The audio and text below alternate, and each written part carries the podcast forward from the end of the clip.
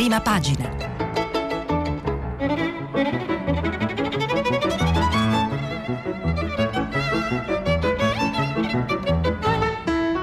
Questa settimana i giornali sono letti e commentati da Alberto Faustini, direttore dei quotidiani Alto Adige e L'Adige.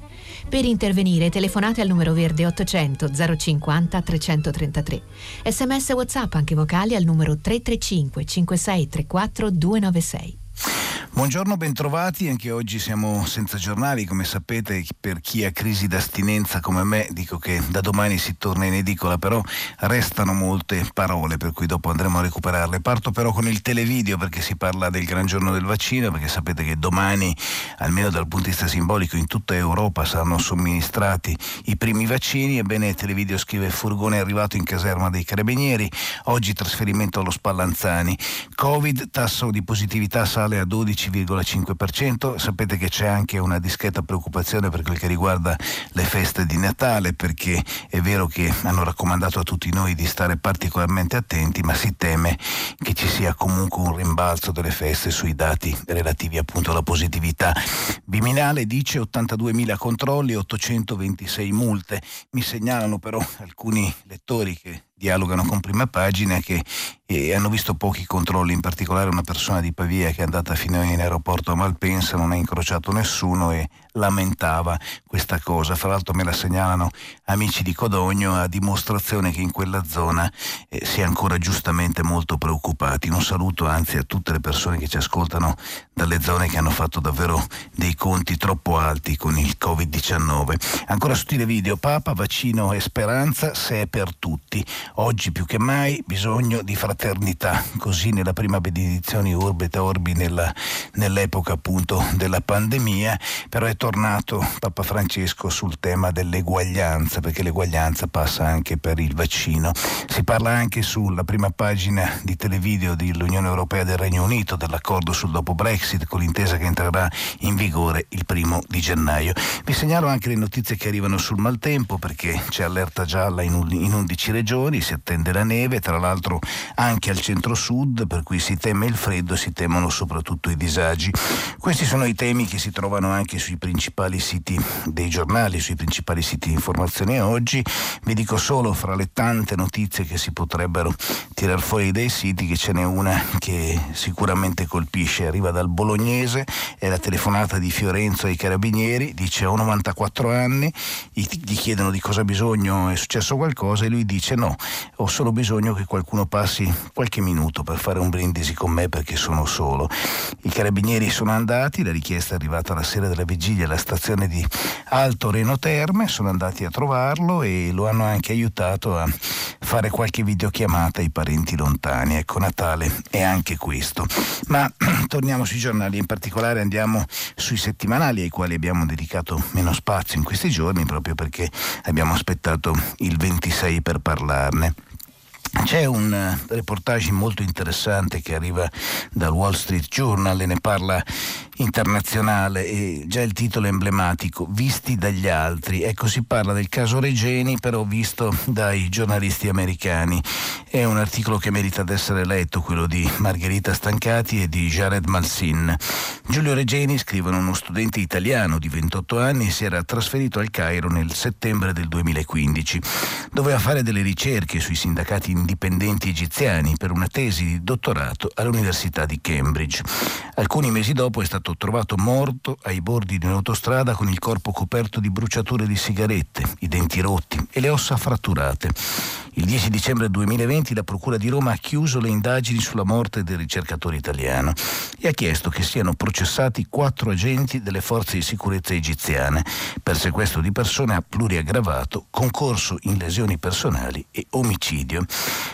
La vicenda è fonte di grave imbarazzo per il governo del presidente egiziano al-Sisi.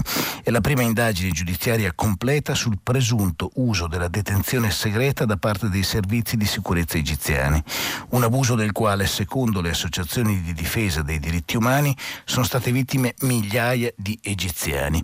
In Egitto la polizia e i servizi segreti vengono raramente condannati per la tortura e la morte delle persone che hanno in custodia e si crea così quello che le ONG l'ONG definiscono un clima di impunità.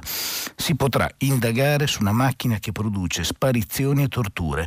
Non hanno inventato una nuova organizzazione per Giulio, hanno usato gli strumenti e le pratiche sperimentate su molti egiziani, ha dichiarato Mohamed Lofti, direttore della Commissione egiziana per i diritti e le libertà, una organizzazione non governativa che si occupa di diritti umani e rappresenta la famiglia Regeni in Egitto.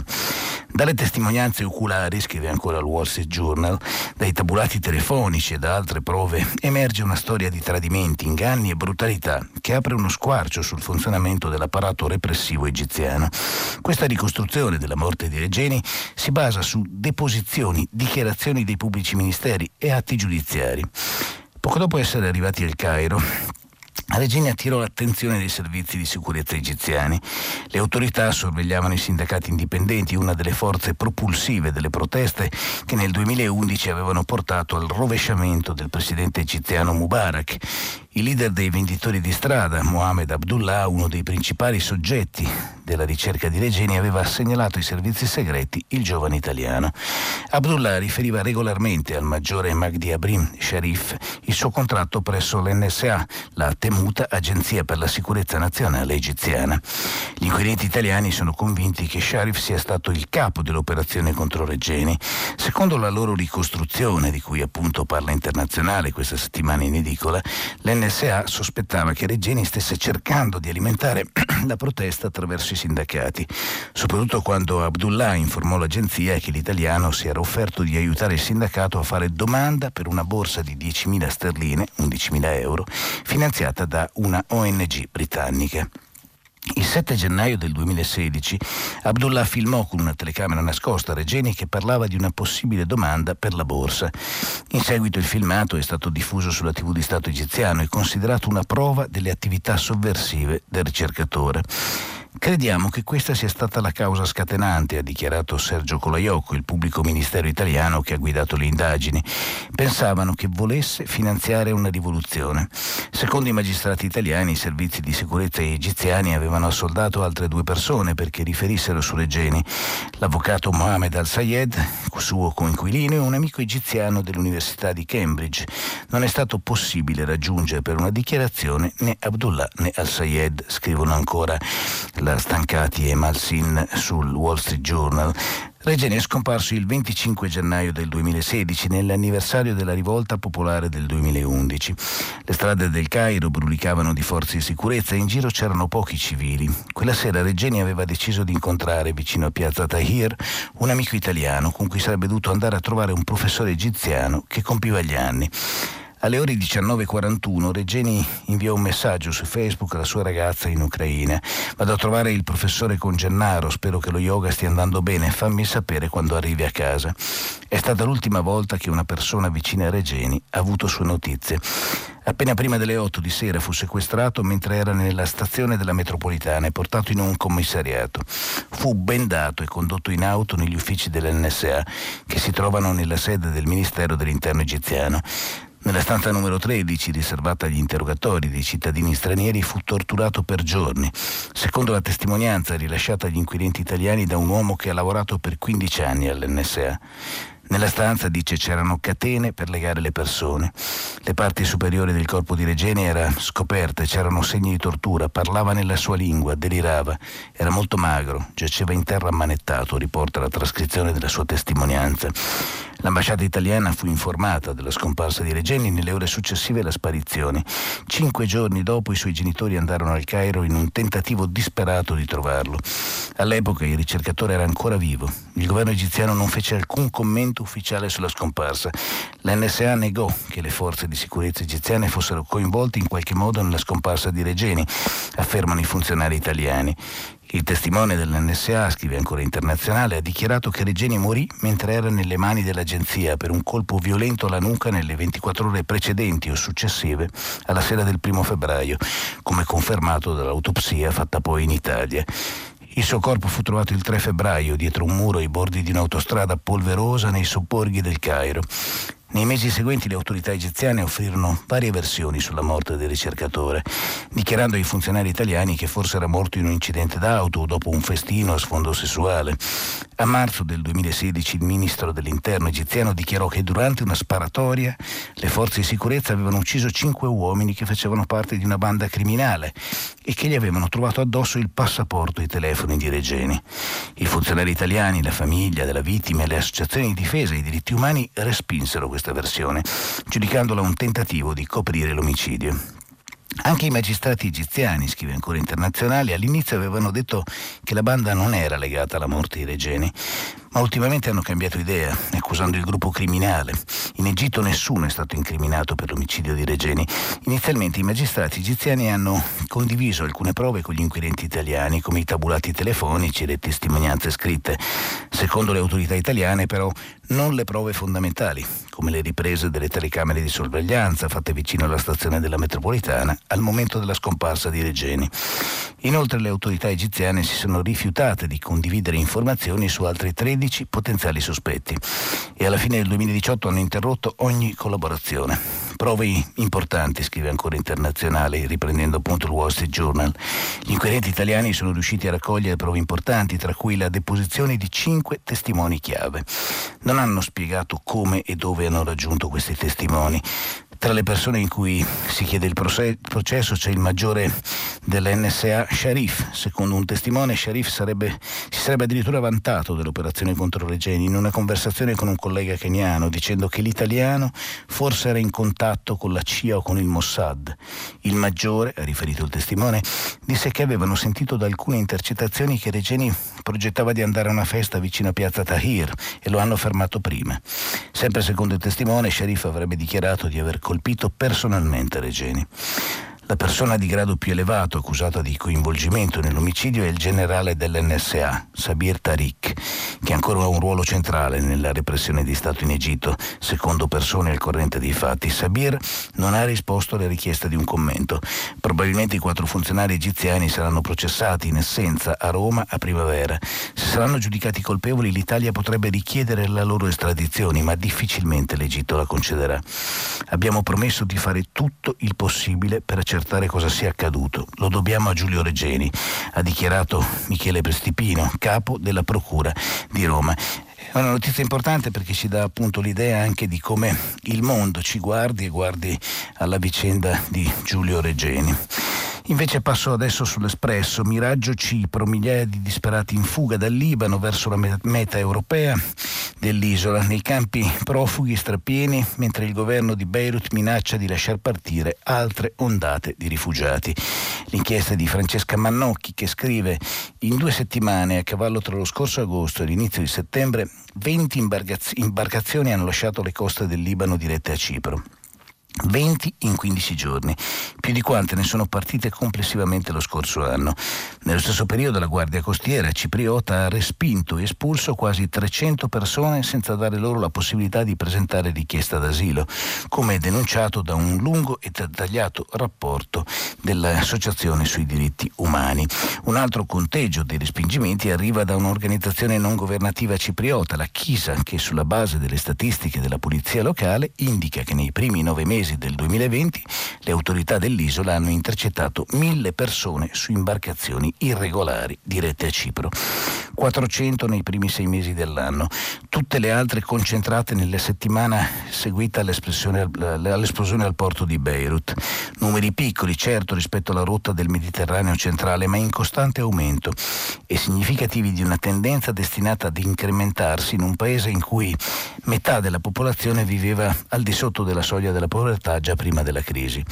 Fino allo scorso anno, scrive ancora Francesca Mannocchi sull'Espresso, a partire dal Libano erano per lo più rifugiati siriani o palestinesi, sfiniti da anni di vita nelle tende, dalla disoccupazione, dall'assenza di prospettiva di un ritorno a casa. Oggi i cittadini libanesi si uniscono ai rifugiati. Chi non ha contatti nei ministeri non riceve una lettera di invito, non ottiene un visto per lasciare il paese legalmente. Si rivolge a un trafficante chiedendo di attraversare il mare e di tentare di raggiungere l'Europa, distante 160 km. Sostengono appunto gli esperti che le autorità cipriote abbiano ignorato le richieste di asilo delle persone intercettate in mare, persone che lo scorso ottobre hanno testimoniato anche di essere state picchiate da agenti della polizia marittima dell'isola. All'inizio di settembre, scrive ancora l'Espresso, si legge ancora nel rapporto le forze della Guardia Costiera cipriota hanno intercettato un gommone alla deriva, senza carburante e ignorato le richieste di aiuto. Il gommone è stato ritrovato sei giorni dopo da un peschereccio libanese e le persone riportate a terra sfinite.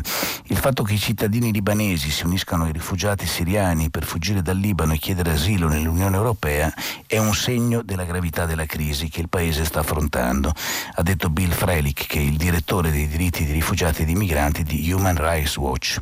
Cipro dovrebbe considerare le loro richieste di protezione in modo completo, equo e trattarle in modo dignitoso invece di ignorare gli obblighi di salvare le barche in difficoltà e soprattutto non dovrebbe impegnarsi in elusioni, espulsioni collettive, espulsioni vietate dall'articolo 4 del protocollo della Convenzione europea dei diritti dell'uomo. Tra le persone rispedite indietro e picchiate anche Mustafa, 32 anni, rifugiato siriano ufficialmente registrato dall'UNHR in Libano, fuggito da Raqqa, cieco da un occhio che era sull'imbarcazione con sua moglie e i quattro figli di 1, 4, 6 e 8 anni. Partire illegalmente dal porto di Tripoli era il solo modo che avevano per lasciare il paese. Sono scappati da una guerra nel 2014, hanno vissuto sei anni nelle tende e nessuno, scrive ancora l'Espresso in edicola questa settimana, ha dato loro loro la possibilità di fare richiesta d'asilo una volta entrati in acque europee. Cipro è lo Stato membro dell'Unione Europea più vicino al Medio Oriente. Negli ultimi due anni ha assistito a un graduale aumento degli arrivi di migranti e rifugiati perché altre rotte sono diventate più difficili da attraversare. Il ministro degli interni, Nuri, ha recentemente dichiarato al giornale del luogo non possiamo più permetterci di ricevere migranti economici. Le strutture a nostra disposizione sono largamente insufficienti e le capacità del Paese sono esaurite. Lo dice di fronte a un flusso piccolo ma costante di arrivi, non più solo dal Libano ma anche dalla Turchia. La scorsa settimana tre gruppi di imbarcazioni hanno raggiunto Cipro dalle coste turche, distanti 70 km. Cipro conta appunto 1.200.000 abitanti, ma è in cima ormai alla lista per numero di richiedenti asilo pro capite nei paesi dell'Unione, come scrive ancora l'Espresso. Vi segnalo un approfondimento molto interessante dell'avvenire di qualche giorno fa, l'importanza di essere padri per aiutare a diventare grandi.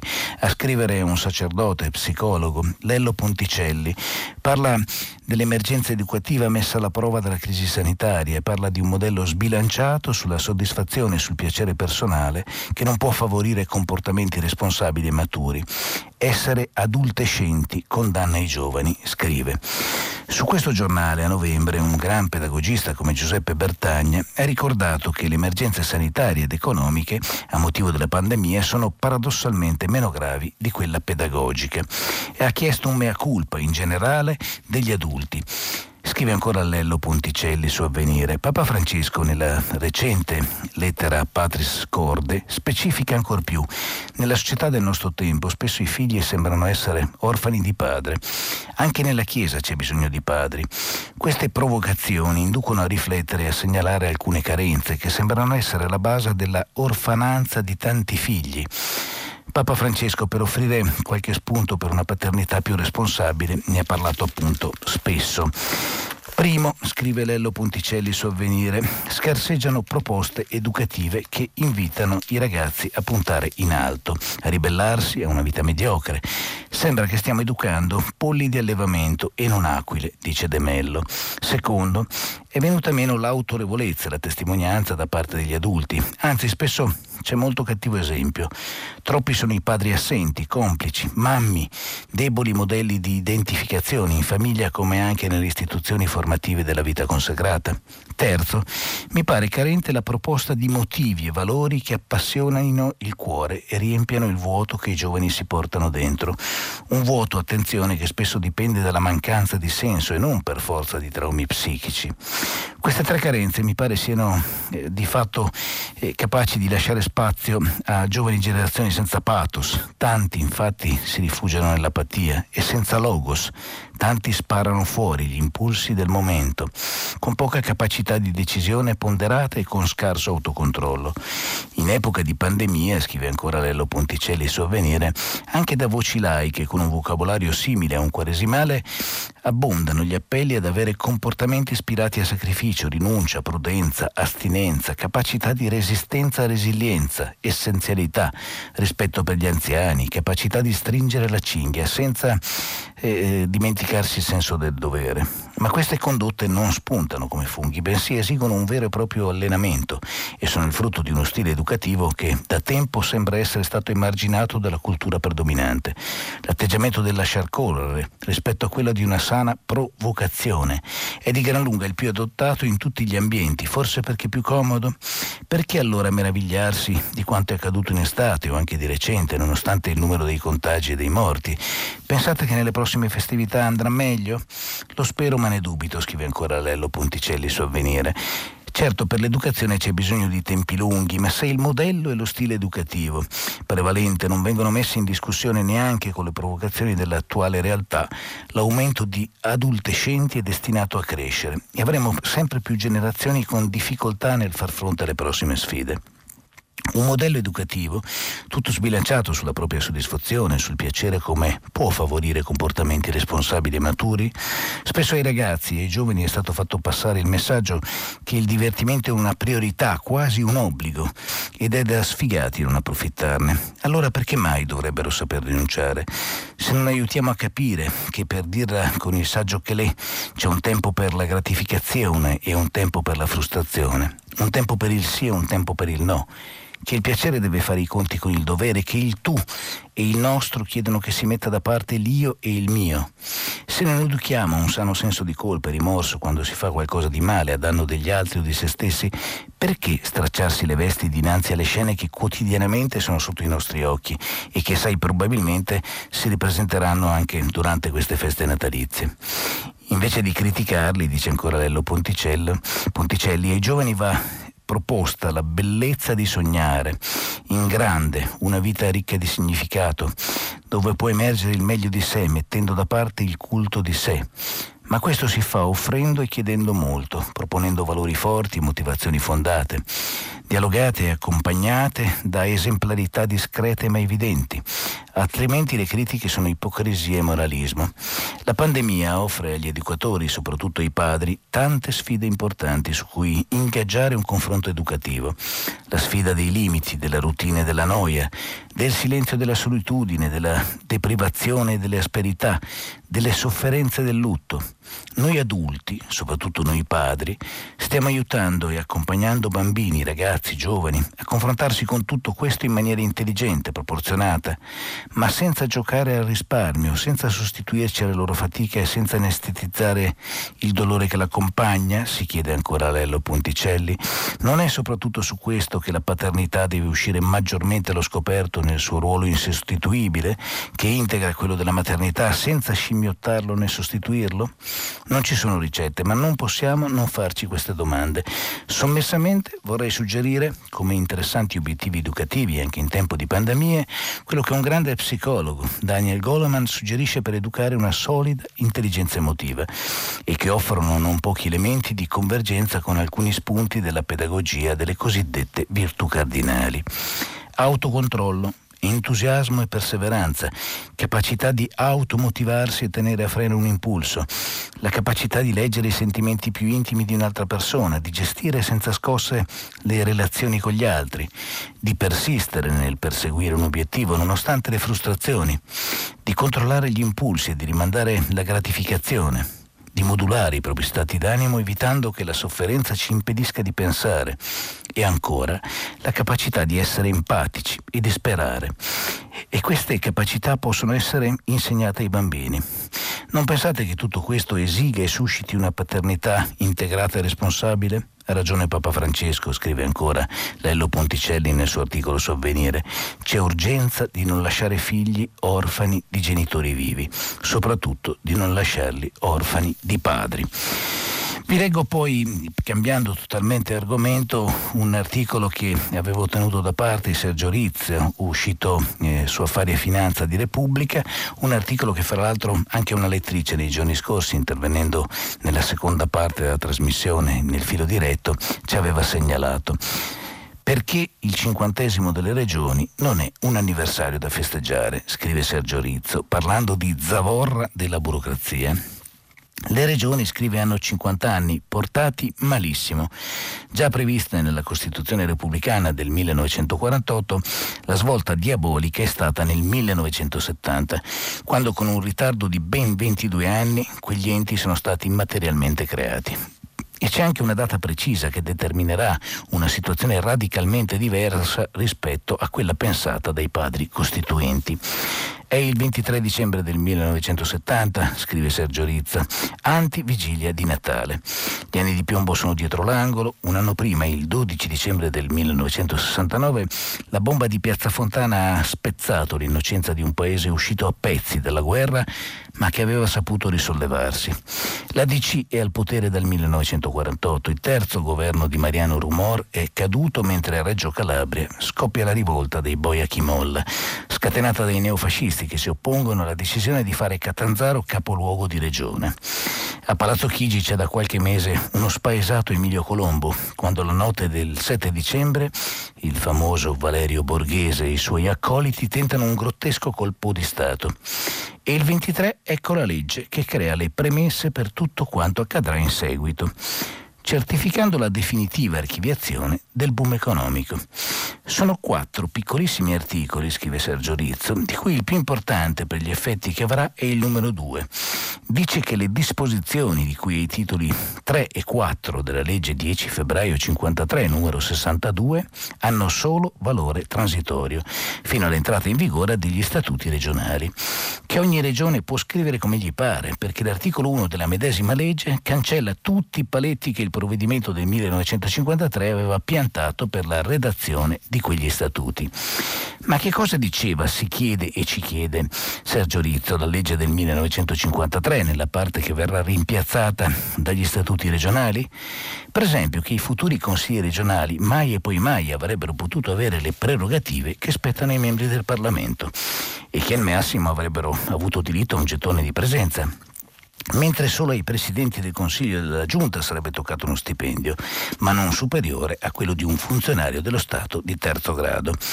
Spazzato via a Natale del 1970 tutto questo armamentario tanto morigerato, gli statuti hanno fatto il resto, trasformando le regioni in autentici staterelli che hanno replicato in tutto e per tutto le strutture centrali.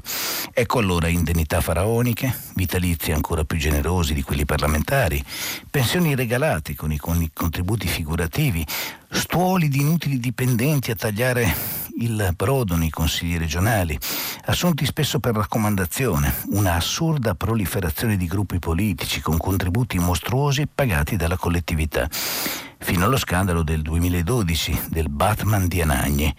Calcolammo allora che se i consigli regionali fossero costati come i due più virtuosi, quelli dell'Emilia Romagna e della Lombardia, i cittadini avrebbero risparmiato circa 650 milioni di euro l'anno, il tutto senza contare gli apparati governativi regionali, che replicano burocrazie statali, ministeriali, enti pubblici e poi fondazioni, consorzi, società su società. Ma gli sprechi, per quanto odiosi, scrive ancora Sergio Rizzo su Affari e Finanza, sono un aspetto marginale in confronto al micidiale colpo di freno alla crescita economica che il sistema delle regioni ha prodotto fin dall'inizio e ancor più dalla scellerata riforma del titolo quinto voluta dal centro-sinistra nel 2001. Basta guardare all'incredibile stratificazione di norme e regolamenti regionali che si sono sovrapposti in ogni campo a quelli nazionali.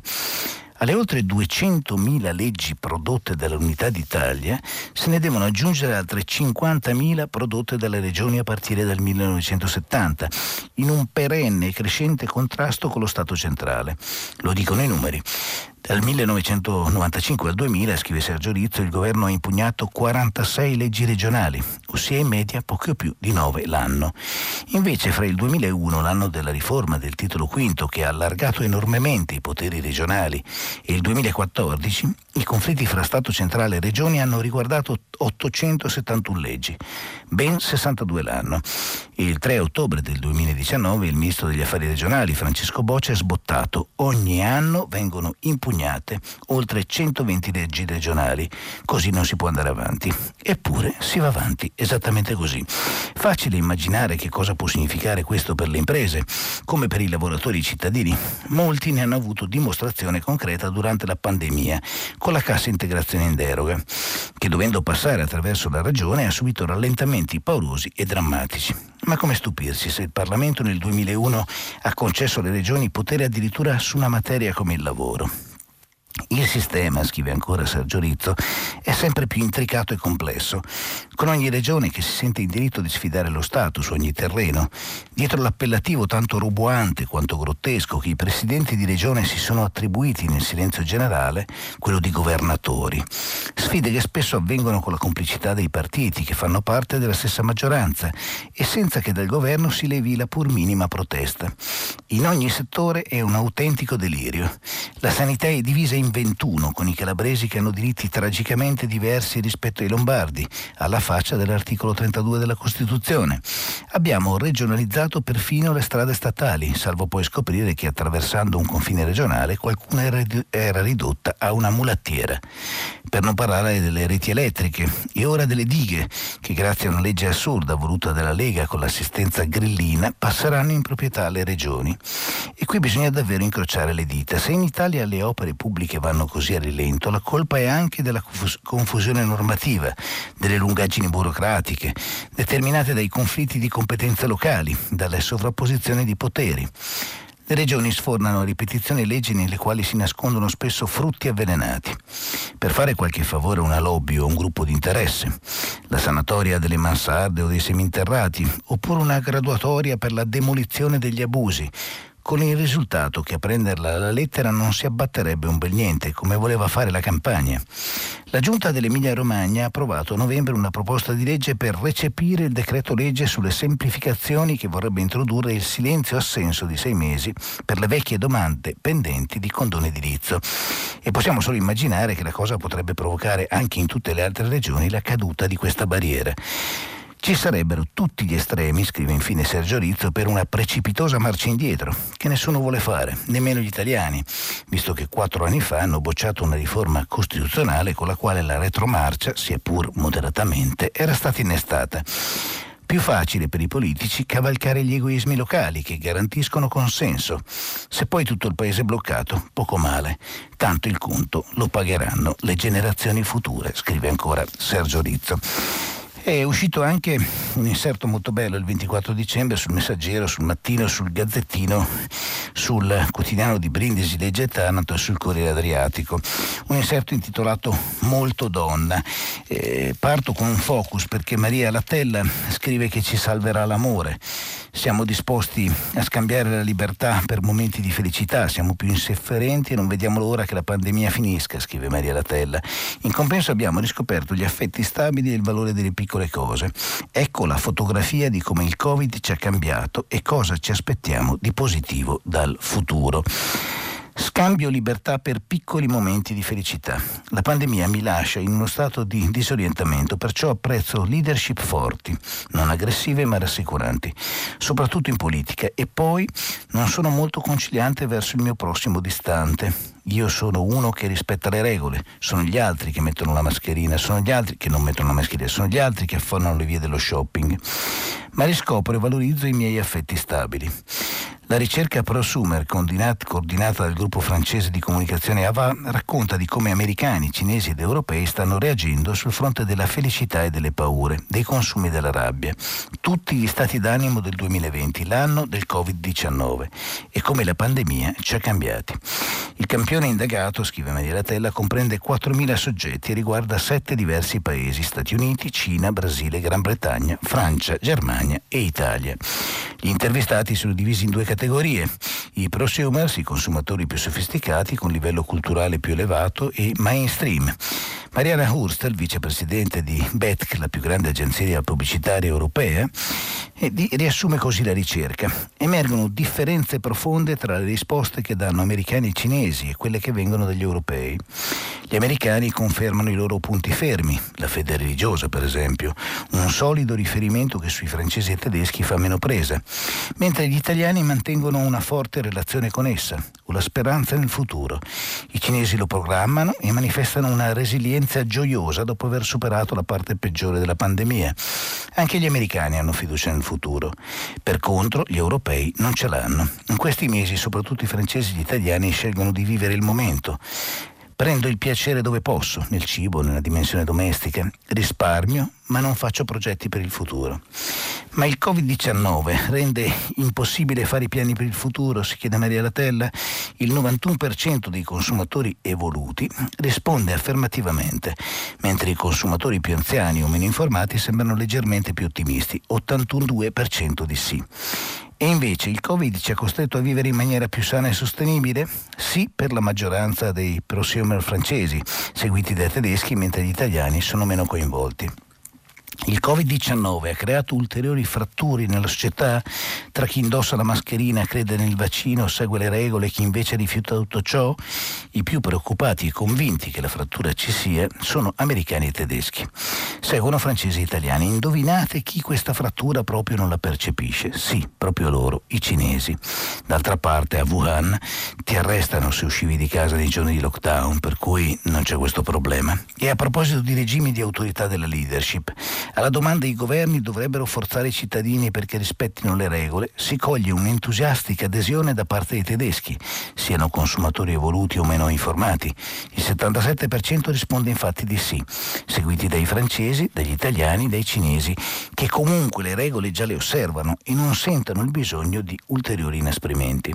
Solo gli americani sembrano riluttanti all'idea della leadership forte. Interessante la valutazione della risposta italiana alla domanda volete un leader forte? Solo il 43% dei consumatori evoluti risponde sì, mentre l'ipotesi piace al 58% dei consumatori italiani mainstream. I consumatori evoluti francesi e tedeschi sono invece più affascinati dal leader forte. Lo vuole il 61% degli intervistati. Gli uomini e le donne di scienza, la risposta mette d'accordo tutti e trova convinti soprattutto i cinesi. Gli americani e in misura minore gli italiani puntano anche sulla fede. Ai leader politici credono poco tutti. Nessun consumatore voluto americano, solo il 3% dei tedeschi e dei francesi, ancora meno tra gli italiani, sono dati dalla ricerca. 2%. Anche qui i cinesi si distinguono. Il 23% dei consumatori voluti ha fiducia nei leader politici. E ancora, che cosa può darci eh, gioia in futuro? Dare priorità alle piccole cose, dice la maggioranza dei consumatori tedeschi, americani e italiani. I francesi sono più pessimisti, i cinesi alle piccole cose non credono perché sono impegnati impegnati in progetti più grandiosi. Può dare gioia a riscoprire il proprio paese? Gli italiani sono i più entusiasti, seguiti da tedeschi e francesi. È davvero un'indagine molto interessante perché presenta diversi dati che invitano a una riflessione.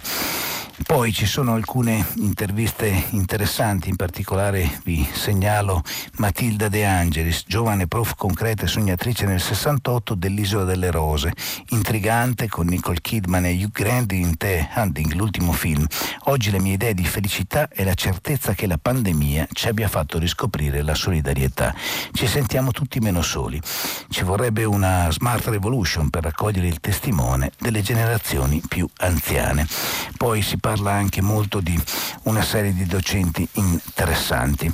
E vi volevo leggere anche, visto che ho ancora un istante, benché gli articoli che ho selezionato siano molti di più di quelli che poi io riesco a leggervi, eh, alcune considerazioni che aveva fatto eh, Susanna Tamaro nella sua ideale lettera Babbo Natale pubblicata nei giorni scorsi dal Corriere della Sera, perché Susanna Tamaro, la scrittrice, scrive in questi giorni di attesa mi sono guardata intorno, ma invece che della gioia gioia che tutti dovremmo irradiare, come diceva la filosofa Edith Stein, ho visto solo ansia e confusione. Potremmo partire o no? Saremo gialli, arancioni, rossi o semplicemente verdi di rabbia o grigi per la nebbia delle indecisioni o di chi ci governa? Prenderemo in due, in quattro, in sei, con gli zii, senza zii, con i nonni in videochiamata? Potremmo compiere tutti i riti che da ormai troppi anni ripetiamo senza riuscire a comprendere quello che davvero succede? L'odiato pranzo di Natale, della cui esistenza cominciavamo a lamentarci già in ottobre, improvvisamente sembra essere diventato un diritto al quale è impossibile rinunciare. La nostra principale preoccupazione, quella di chi ci governa, è che i negozi siano pieni, che si compri di tutto e che si mangi in abbondanza. E questo è comprensibile perché scambiarsi doni quando doni sono davvero è bello e perché il giro dei soldi crea benessere, il benessere è una cosa buona. Però nessuno, scrive la scrittrice, sembra preoccuparsi del vuoto dei cuori, dell'impossibilità di provare non dico la gioia citata da Edith Stein, ma neppure una forma di temporanea serenità. Ci distrarremo con il pranzo, con lo scambio di regali, per lo più inutili, con la poca compagnia concessaci dalle regole del governo e una volta rimasti soli davanti ai piatti sporchi o alle carte da regalo accartocciate sul pavimento, verremo colti da una profonda tristezza. Forse solo allora ci renderemo conto che il traguardo della felicità che il mondo super efficiente e iperconnesso pone davanti a noi non è molto diverso dalla finta lepre dietro la quale i poveri levrieri erano costretti a correre. Se anche riusciremo ad afferrarla, non rimarrà con noi che per pochi attimi, e al suo dipartirsi ci troveremo a sprofondare nella triste nostalgia della sua assenza, e così ci rimetteremo in pista per riprendere la corsa.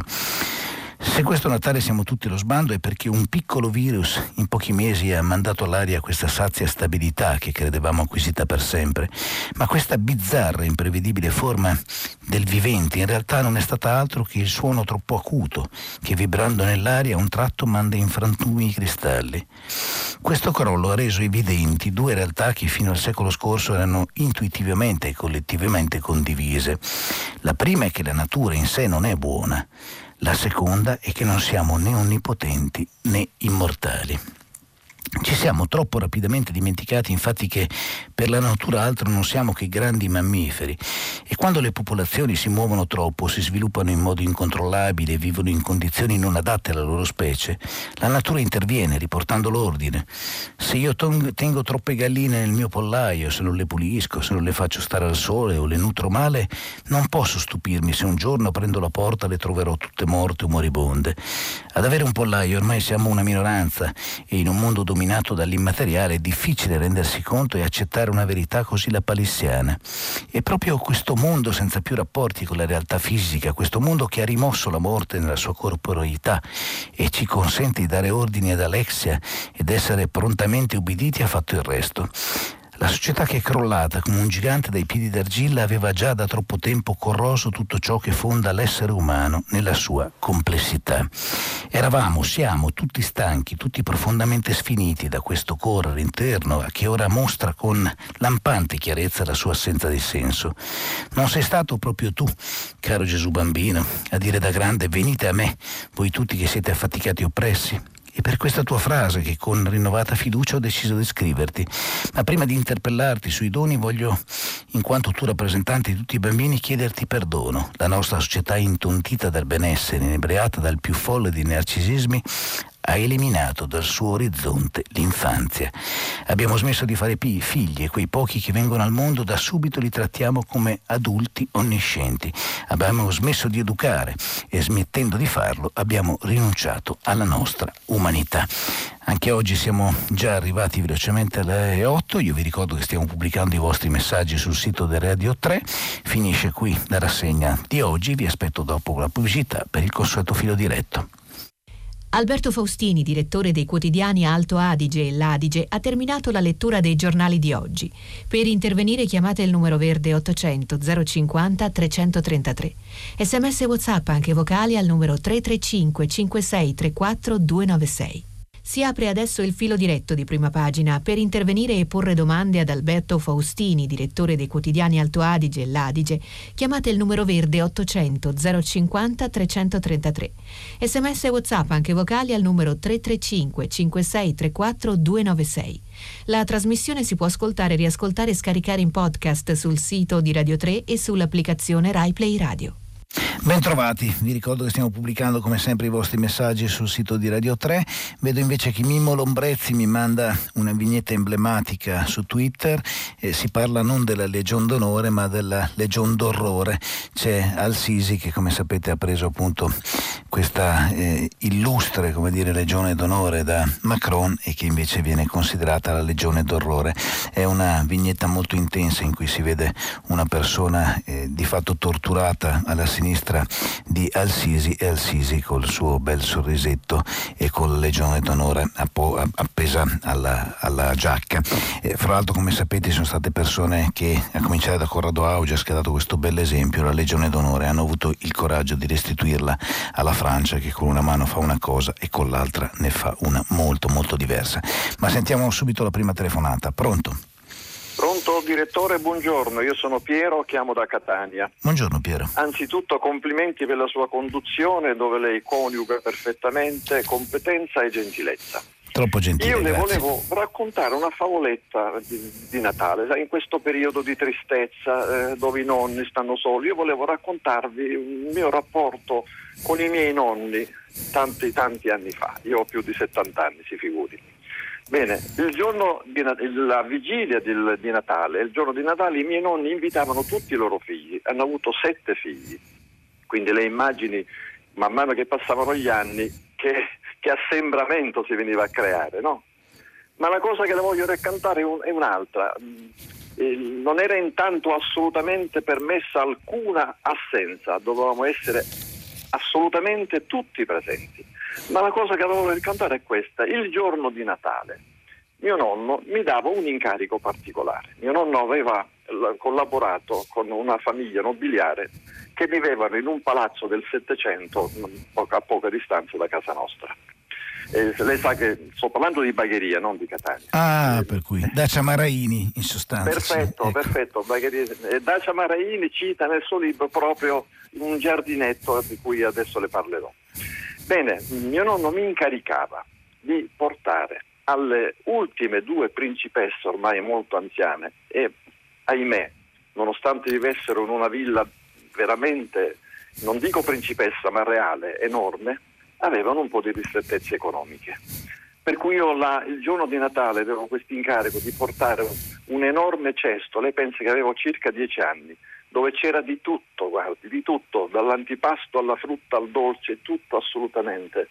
E io avevo questo incarico di portare questo pranzo alle principesse. Arrivavo in questo palazzo enorme, in, da una parte incuriosito da questo palazzo, ma d'altra parte anche titubante perché attraversavo saloni immensi dove non c'era assolutamente nessuno. Alla fine, in fondo a questa, a questa grandissima serie di, di saloni, trovavo le due principessine morte di freddo, si può dire, che si riscaldavano su, vicino a un braciere. Bene, io lasciavo questo pranzo, loro felicissime, intanto perché ricevevano la visita di qualcuno, ma anche perché arrivava il pranzo, un buon, un ottimo pranzo direi.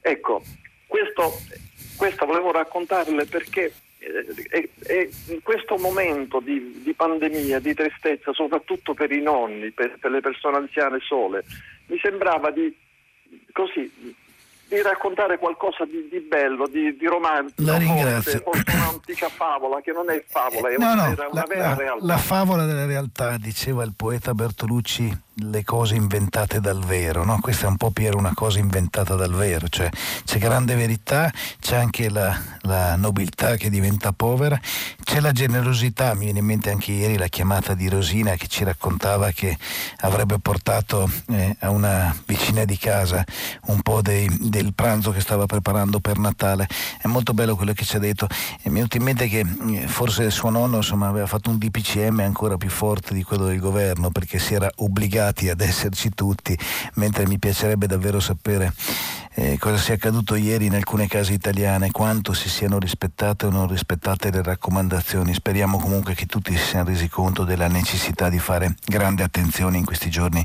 natalizi. Leggo alcuni dei tantissimi messaggi che stanno arrivando al 335 56 34 296. Sa qual è un grave rischio per i ragazzi dopo tanti giorni di, sta- di distanza da scuola? Che non ci tornino più, il cosiddetto abbandono scolastico, scrive Claudio da Pisa. Lo penso anch'io Claudio, in questo periodo davvero il rapporto con la scuola è complicato per molti, molti studenti. I ragazzi che vedo si stanno comportando con straordinaria maturità, mi scrive invece Maggie in questo periodo di pandemia, comunque le prediche non servono, serve l'esempio e la fiducia. A onore del vero lo psicologo, nonché sacerdote che parlava a suo avvenire, diceva bene una cosa analoga. C'è anche chi dice che in questo caso è Ada che la Chiesa ha bisogno di madri, di padri ne ha già anche troppi, anche questo è vero Ada, però appunto la persona di cui parlavamo prima ha detto una cosa un po' diversa, cioè raccontava di come si è cambiato non nella Chiesa ma nella nostra società il messaggio che danno i padri. Su Giulio Regeni eh, qualcuno si chiede ma com'è possibile che per un semplice studente, un ricercatore universitario si siano scomodati i servizi segreti, la sicurezza e sicuramente chi mi scrive avrà seguito almeno una parte dell'inchiesta e avrà scoperto che il ragazzo stava studiando appunto per l'università eh, come si muove il sindacato in Egitto e, e ha fatto delle domande che hanno purtroppo sollecitato non solo la curiosità e l'attenzione ma anche la violenza dei servizi segreti egiziani. Eh, una persona mi ringrazia, in questo caso è Claudio da Pisa, per aver parlato della questione di Regeni e ci ricorda, ci ricorda che Valeria, la sua ragazza, è anche lei impegnata per i diritti internazionali. Alla porta di casa ieri mattina ho, ho, trovato un sacchetto con due pacchi di caffè e un panettone, non pensavo proprio di riuscire a gustare il panettone quest'anno, un Natale un po' meno duro. Eh, uno tra l'altro è arrivato dalle Dolomiti, dice eh, che bello, ecco la generosità di cui parlavamo prima, di cui ci ha parlato anche Piero. Un'altra telefonata, pronto? Buongiorno, sono Daniela, le faccio anche io i complimenti per la conduzione e faccio tanti auguri a tutti. Grazie Daniela. Eh, io direttore volevo intervenire sull'articolo dell'avvenire, sì. ehm, poiché condivido il pensiero di Giuseppe Bertagna, eh, voglio però integrare dicendo che i nostri figli eh, non solo sono orfani di padri, ma direi di madri e soprattutto di modelli. Eh, io leggo questo concetto di padre, in particolar modo al concetto di comunità. Eh, ricordo che Vittorio De Seta fece dieci bellissimi documentari dove mh, mm, praticamente descriveva la decadenza, cioè da lì a poco quel mondo rurale che ci aveva accompagnato da 5.000 anni sarebbe eh, terminato.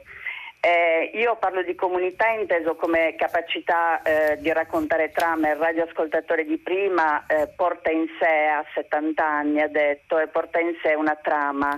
Questa trama è la nostra radice. E ritengo che i padri siano un po', eh, diciamo, coloro che devono saper narrare ai figli, ma non in quanto col concetto strettamente familistico, ma in quanto poi diventeranno cittadini del mondo a me, eh, io penso che noi siamo, soprattutto la mia generazione, io ho 50 anni, dai 50 in giù penso che ci sia stato lo sgretolamento del concetto di comunità, dei ruoli.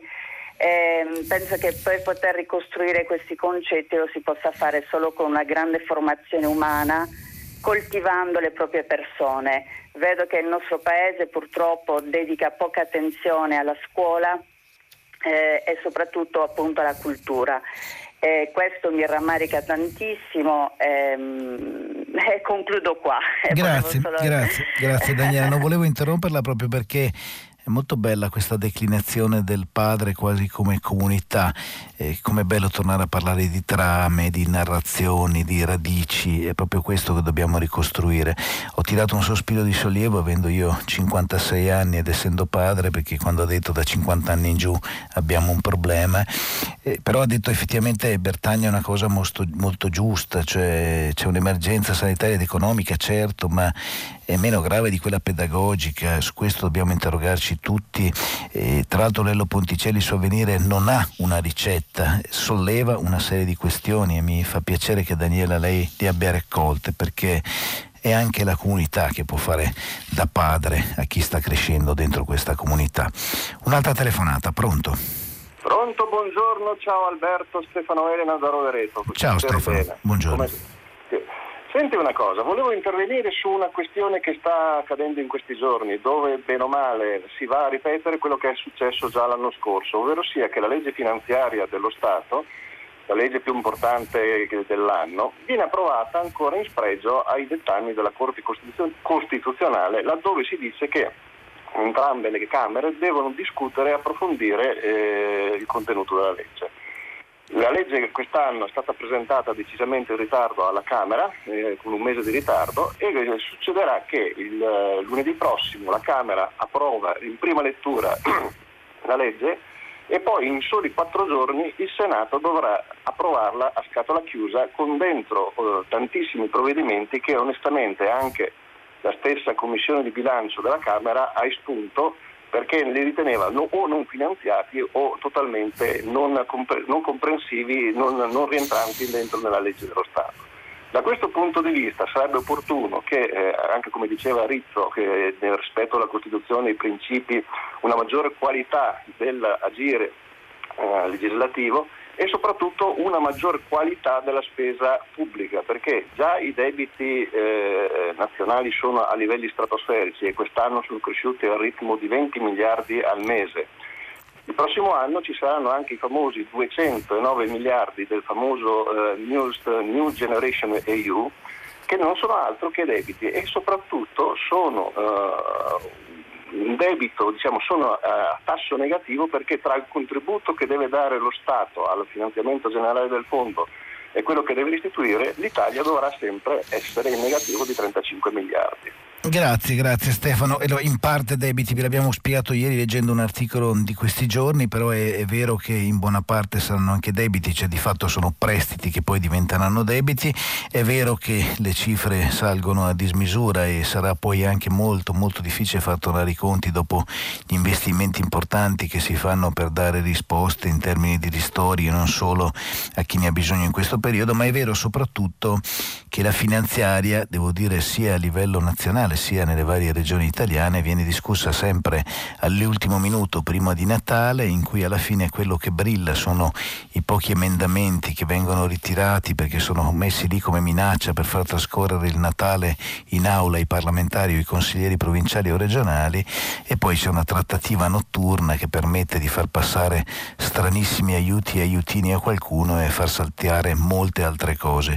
Hai fatto bene a ricordare che ormai non si rispettano nemmeno i tempi legislativi e c'è un agire politico che quasi non corrisponde più all'agire legislativo. Allora vi leggo del golpe borghese, non è stato minimamente grottesco come dice Rozzo, eh, Rizzo, ma pericoloso colpo di Stato, dice Franca Raponi.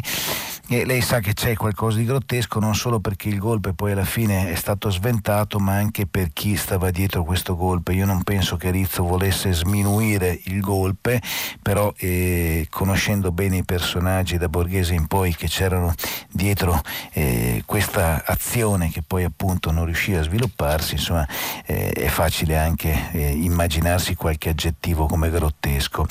Buongiorno da Maria dell'Isola d'Elba, a proposito della scuola mi piacerebbe sapere quali sono le regioni che hanno provveduto a incrementare i mezzi di trasporto, come mai nessun mezzo di comunicazione se ne interessa. Abbiamo letto, devo dire, in questi giorni che in particolare il giorno del Corriere della Sera hanno raccontato come la Lombardia si è attrezzata aggiungendo molti mezzi di trasporto.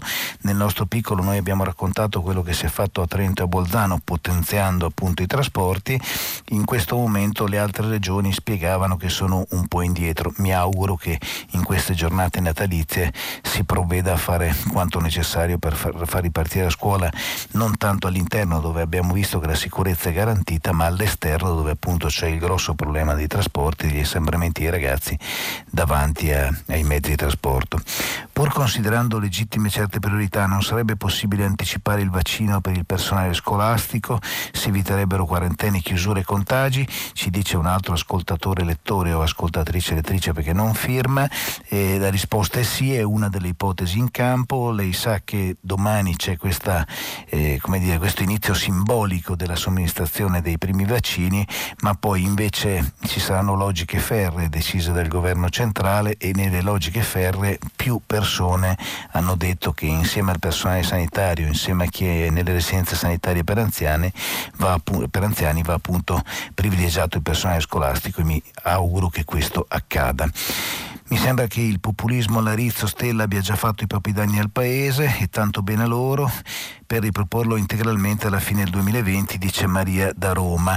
E in realtà eh, non c'è dubbio che poi questo può scatenare anche il populismo, però Rizzo e Stella hanno scritto dei libri documentati, certo che hanno cambiato anche il nostro linguaggio, facendoci pensare che la politica sia tutta una casta.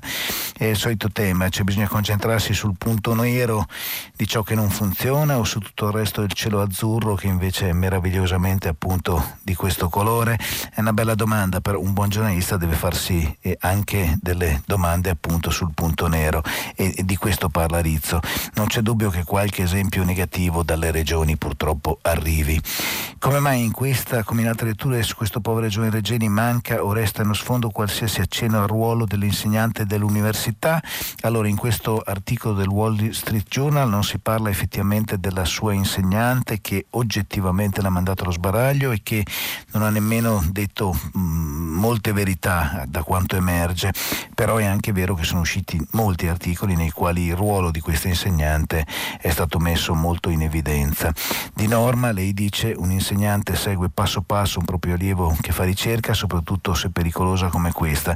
È una vicenda che macchia il ruolo di guida della ricerca universitaria. Anche in questo caso non possiamo mettere ovviamente tutti i ricercatori universitari sullo stesso piano e poi purtroppo non avendo questa docente chiarito con esattezza una serie serie di cose, ci resta anche da capire quanto fosse consapevole di quello che stava chiedendo al povero Regeni. Un'altra telefonata, pronto? Buongiorno, sono Ruggero, chiamo da Verona. Buongiorno Ruggero. Volevo, volevo che lei commentasse eh, questa notizia che è comica e tragica. Cioè, il Consiglio Comunale di Verona ha revocato votazione plebiscitaria la cittadinanza onoraria a Roberto Saviano. A Saviano, sì. Eh, appunto colpevole di aver criticato Salvini e di aver appoggiato la famosa capitana Carola Rackete. Allora, io dico che un consiglio comunale in una situazione di questo genere qui trovi modo e maniera di evocare l'attività onoraria a Saviano, secondo me la dice tutta su sulla qualità di, questo, di questa gente. Ecco. Ah, allora la ringrazio Ruggero per aver sollevato questo tema. L'altro giorno devo dire mi ero segnato questo articolo che non sono riuscito a leggere nella moltitudine di articoli che avevo preparato per la rassegna. Effettivamente il Consiglio Comunale, tra l'altro sostanzialmente all'unanimità, non all'unanimità ma insomma con maggioranza schiacciante, ha, deciso questa cosa che, che, è due volte brutta. Una volta perché eh, non si ritira una cittadinanza onoraria, salvo che non ci sia ad esempio una condanna. Torniamo alla questione della Legion d'Onore. Sulla Legion d'Onore si può molto discutere, no? Se anni fa sia stata data in modo improprio a qualcuno, allora parliamone. Nel caso invece di Roberto Saviano, insomma, al di là del giudizio eh, sulla persona, è, è, molto brutto perché crea nuova solitudine attorno a Saviano, che è un personaggio che sta pagando ogni giorno le sue scelte, ciò che ha scritto, rischiando la vita. Togliergli la cittadinanza onoraria significa indebolirlo, renderlo più fragile, renderlo più solo solo anche agli occhi di chi vuole la sua morte, per cui è un gesto politico davvero grave. Dicevo doppiamente grave perché in un periodo come questo mi pare che ci siano davvero ben altri problemi. Ci scrive Ugo, in Svezia e Stoccolma in particolare, tutti senza mascherine, con i negozi e ristoranti aperti, eppure non hanno tante infezioni e morti di Covid come in Italia. Le devo dire che purtroppo i dati stanno dimostrando qualcosa di diverso nelle ultime ore perché anche in quei paesi nordici il Covid sta colpendo in modo pesante e poi una cosa che mi sono permesso di dire più volte in questi giorni, sui dati che ballano ci sarebbe molto da discutere perché non tutti gli stati li comunicano allo stesso modo, mi viene quasi voglia di dire non tutti gli stati li comunicano. E comunque i dati che arrivano per esempio dalla Danimarca e dai paesi di cui stiamo parlando sono dati inquietanti improvvisamente, tanto che anche in quelle zone hanno chiuso molti voli e stanno correndo ai ripari, per cui non mi pare che questa volta ci sia un paese che possa dare lezioni particolari sulla questione mascherine e negozi aperti. Uniti. Per la liberazione di Assange neanche mezza parola da mesi, è il simbolo della libertà di informazione, se non viene liberato verrà dato agli usi e morirà in galera, se non sarà liberato sarà una sconfitta per tutti noi che vogliamo l'informazione libera. Eh, condivido in buona parte perché poi attenzione perché questo tipo di informazione libera a volte fa comodo a qualcuno che non la vuole poi del tutto libera perché diffondere molti dati a volte senza mettere ordine in questi dati è una cosa certo importante perché eh, la trasparenza è sempre utile ma serve anche l'ordine, serve anche una intelligente mediazione giornalistica, il che nulla toglie a Assange inteso come simbolo di libertà. Se si parla solo di diritti nessuno parla più di doveri, di chi ci stupiamo, dice Luigi, eh, se si riferisce in particolare all'articolo di Lello Ponticelli sui padri o ad altre delle cose di cui abbiamo parlato questa mattina, devo dire che si parla molto molto anche di doveri e non solo di diritti. Floriana dice spero che il caso Regeni dia corso a un processo innovativo e rappresentativo della giustizia italiana, lo spero anch'io Floriana, però è sempre difficile processare chi in realtà è lontano in Egitto e in Italia probabilmente non verrà mai. Temo che sia un processo tutto in contumacia. Un'altra telefonata, pronto? Eh, buongiorno, io sono Aldo, chiamo da Cagliari. Buongiorno Aldo. Mm, allora, io mi occupo da tanto tempo dei problemi degli italiani all'estero e vorrei segnalare l'ultimo atteggiamento molto poco favorevole Avete visto il rientro degli italiani dall'Inghilterra attualmente, no? Il sì, ministero... abbiamo visto o non abbiamo visto, perché in alcuni casi non sono rientrati proprio, certo. Non sono rientrati, comunque è stato consentito il rientro ai residenti in Italia. Vi è sfuggito questo particolare? No, no, certo, il, il problema è infatti che, che, che, è una follia perché lei sa che per esempio molti, anche i nostri studenti per ragioni diverse hanno preso la residenza lì, insomma, per ma cui...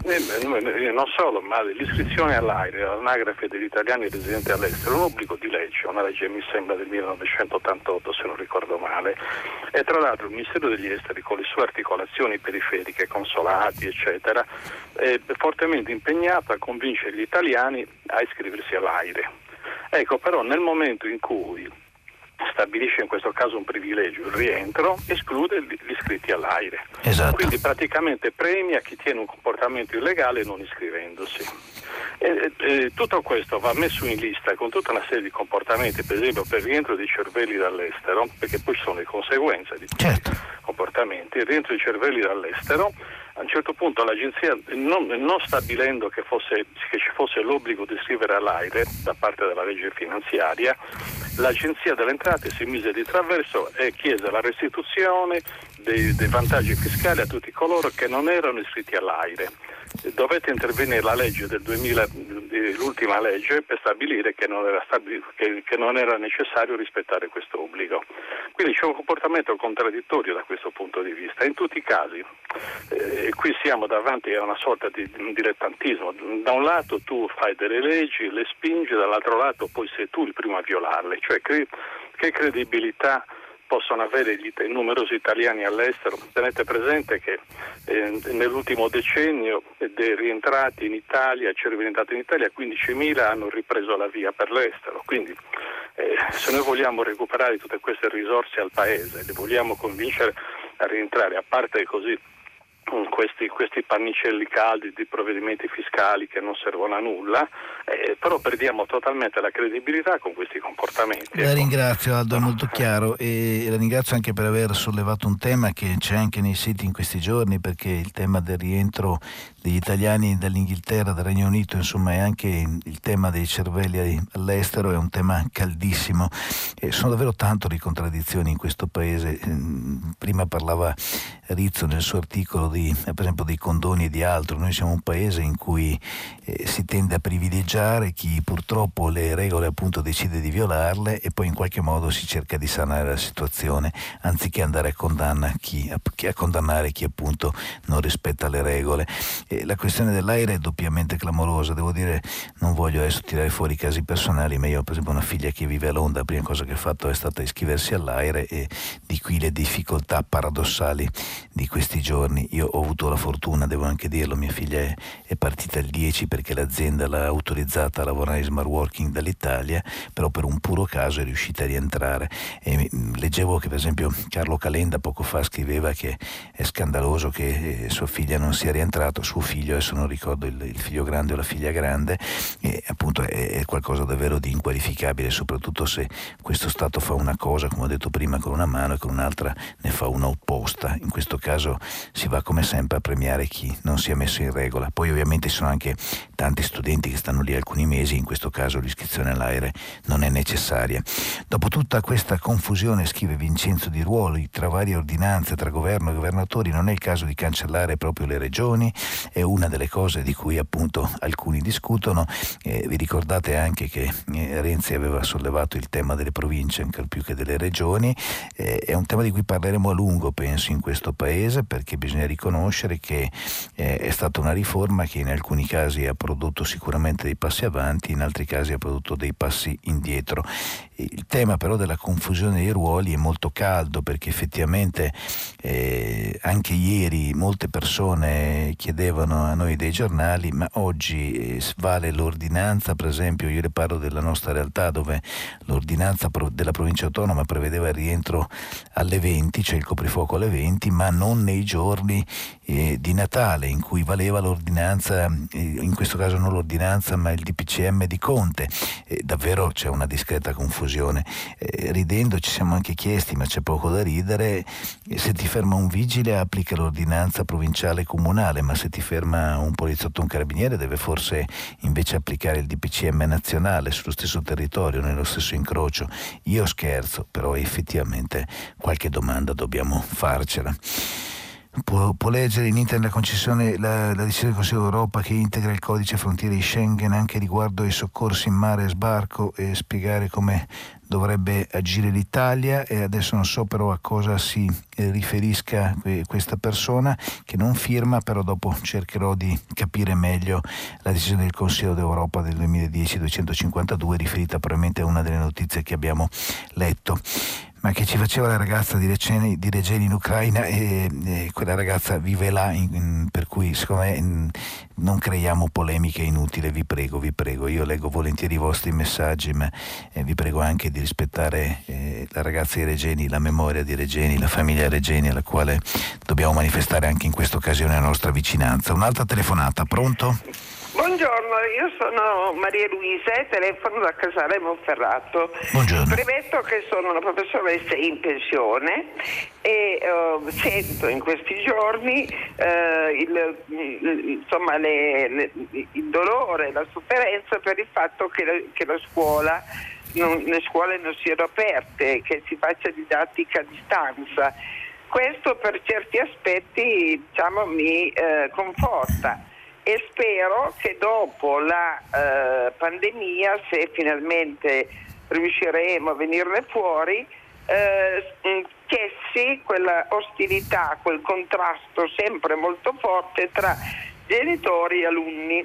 E I genitori erano diventati, erano i sindacalisti degli alunni e continuamente si leggeva sui giornali di eh, scontri, di insomma, posizioni molto ostili eh, da parte appunto dei genitori che erano, non erano contenti dei voti che avevano i figli e tante altre cose. E spero che alla fine di tutta questa tragedia ci sia eh, giustamente una rivalutazione dell'istruzione, della cultura. L'istruzione è, secondo me, eh, un, il modo che ognuno di noi ha per da una parte cambiare il mondo, ma anche cambiare la propria vita.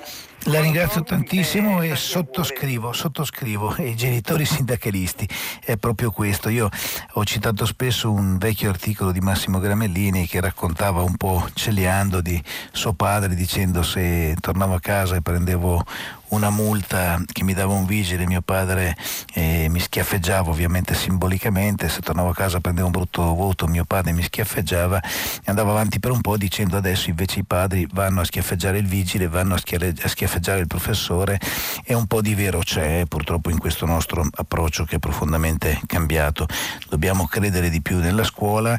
Margaret dice ancora siamo qui a pensare ai trasporti per evitare assembramenti. Margaret ha ragione, però il problema è che non ci abbiamo pensato quest'estate quando bastava riorganizzarsi, c'era tutto il tempo, ci sono tante persone fra l'altro che non lavorano più perché sono piccole aziende di pulmini, di pullman, di autobus che sono organizzati e nati per le gite scolastiche, per eventi che sono tutti saltati, bastava coinvolgere queste persone dando loro anziché ristori un lavoro di fatto, aumentando le corse nelle varie città dove i trasporti sono maggiormente indispensabili per consentire alle persone di andare a scuola nella massima sicurezza perché le scuole si sono attrezzate. È triste parlare ancora di questo, ma ahimè il tema non è stato ancora risolto.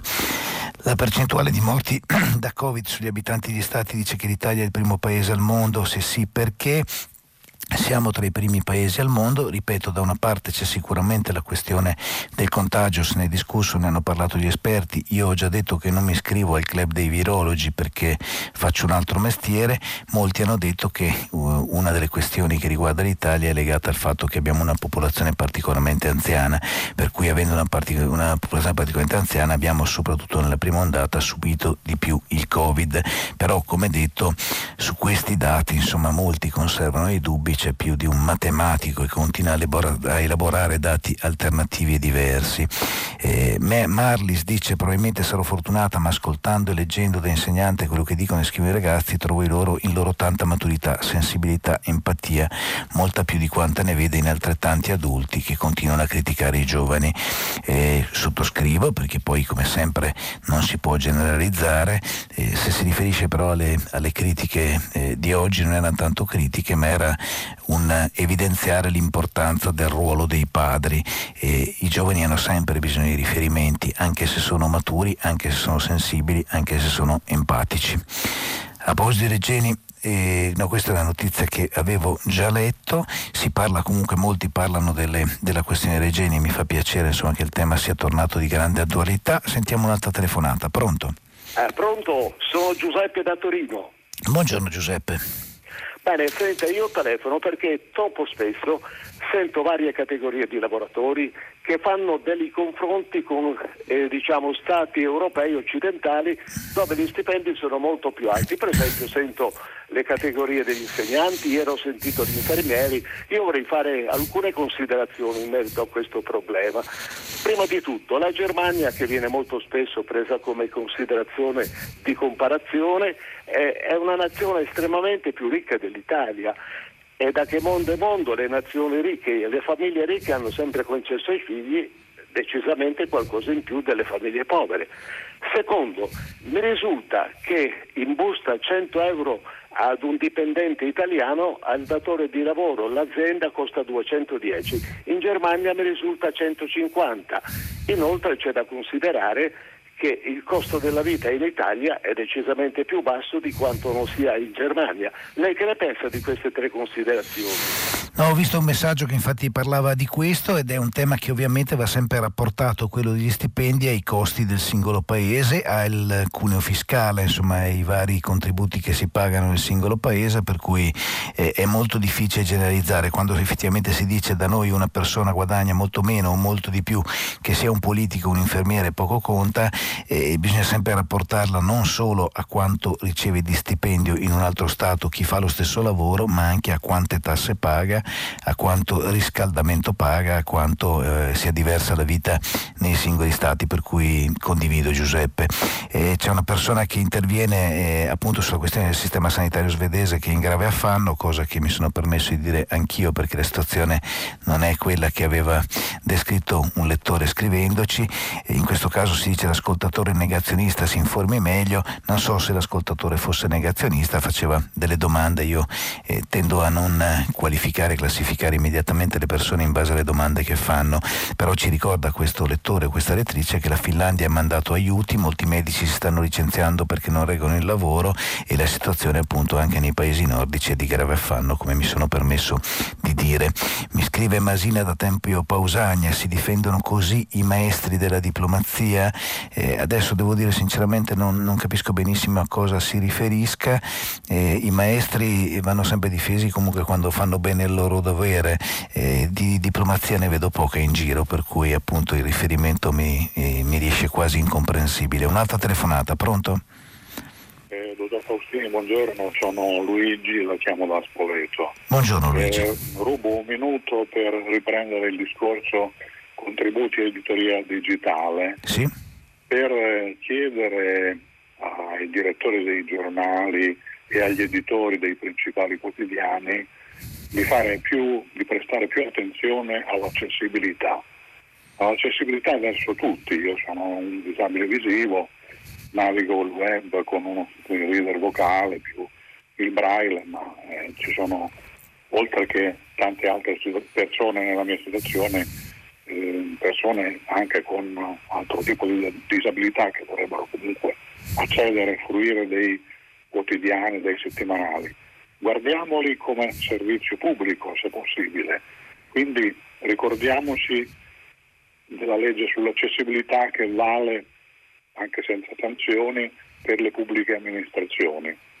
Non è, non è difficile rendere fruibile un quotidiano, un settimanale, sono pochi accorgimenti, ci sono software specializzati, poi magari trovate un gruppo di utenti che testano, io penso che sia una cosa fattibilissima e di poca spesa. La, la ringrazio, ringrazio, Luigi per aver tirato fuori questo tema. Noi devo dirle parliamo con l'associazione Ciechi qui in Trentino apposta per cercare infatti eh, qualche collegamento. Non è un tema facilissimo perché eh, non è solo una questione di costi, eh, anche se i costi poi ci sono, però stiamo cercando appunto di dialogare per vedere anche su quale piattaforma muoverci e come fare. Però la ringrazio perché è un tema di cui spesso non ci si rende conto e penso anch'io che la stampa sia un servizio pubblico a prescindere, però ovviamente siamo anche imprese private che hanno spesso difficoltà in queste stagioni e c'è una persona che dice a me fa più ridere che a Verona abbiano dato a Saviano la cittadinanza onoraria, dice Enrico, a me la cosa che piace di più è che il pubblico sia molto eterogeneo anche, se, anche a prima pagina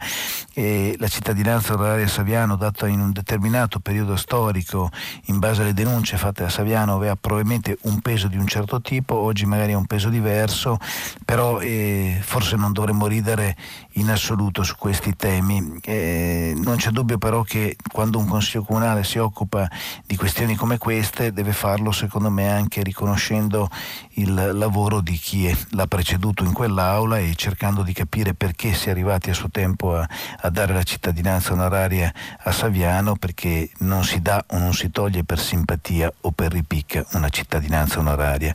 Da quando il Veneto Zai ha lasciato il professor Chesanti nella peste più nera, dice Luisa da Padova. È un peccato effettivamente che si sia di fatto interrotto il rapporto fra Crisanti e il presidente Zaia perché è un prodotto che secondo me è stato quell'alleanza era molto molto utile. Proviamo a sentire altre due telefonate al volo. Pronto? Pronto? Vi chiedo solo di essere veloce, prego. Sì. Sono Grazia, chiamo da Milano, ho 83 anni. L'altro giorno mi sono state fatte trasfus- uh, una trasfusione di sangue di due sacche e durante il lentissimo tempo che richiede mi sono chiesta molto ingenuamente che il sangue non è un prodotto artificiale e che non è mai stato tentato forse neanche il, il, la possibile sostituzione. Eh, per cui anche la scienza ha dei limiti che sono proprio i limiti umani. E mentre mi entravano quelle gocce che controllavo dal tubicino con, con curiosità, eccetera, con una lentezza esasperante, ma che è quella che ci che occorre, mi chiedevo mm, quanti e, e, chi mi stava trasferendo queste gocce, una persona sola o tanti uniti insieme che supplivano la mia insufficienza. Grazie, mi, mi, spiace interromperla perché stiamo, siamo in chiusura, però la ringrazio per questo messaggio perché trasfonde, mi lasci giocare grande, grande serenità.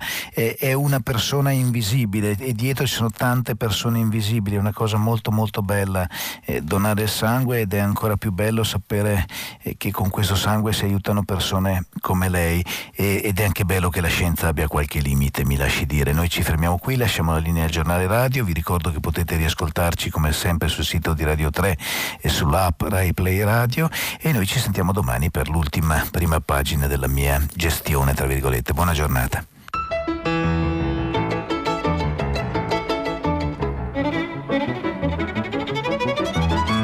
Alberto Faustini, direttore dei quotidiani Alto Adige e l'Adige, ha letto e commentato i giornali di oggi. Prima pagina è un programma a cura di Cristiana Castellotti, in redazione Maria Chiara Beranec, Natascia Cerqueti, Manuel De Lucia, Cettina Flaccavento, Giulia Nucci. Posta elettronica, prima pagina chiocciolarai.it. La trasmissione si può ascoltare, riascoltare e scaricare in podcast sul sito di Radio 3 e sull'applicazione Rai Play Radio.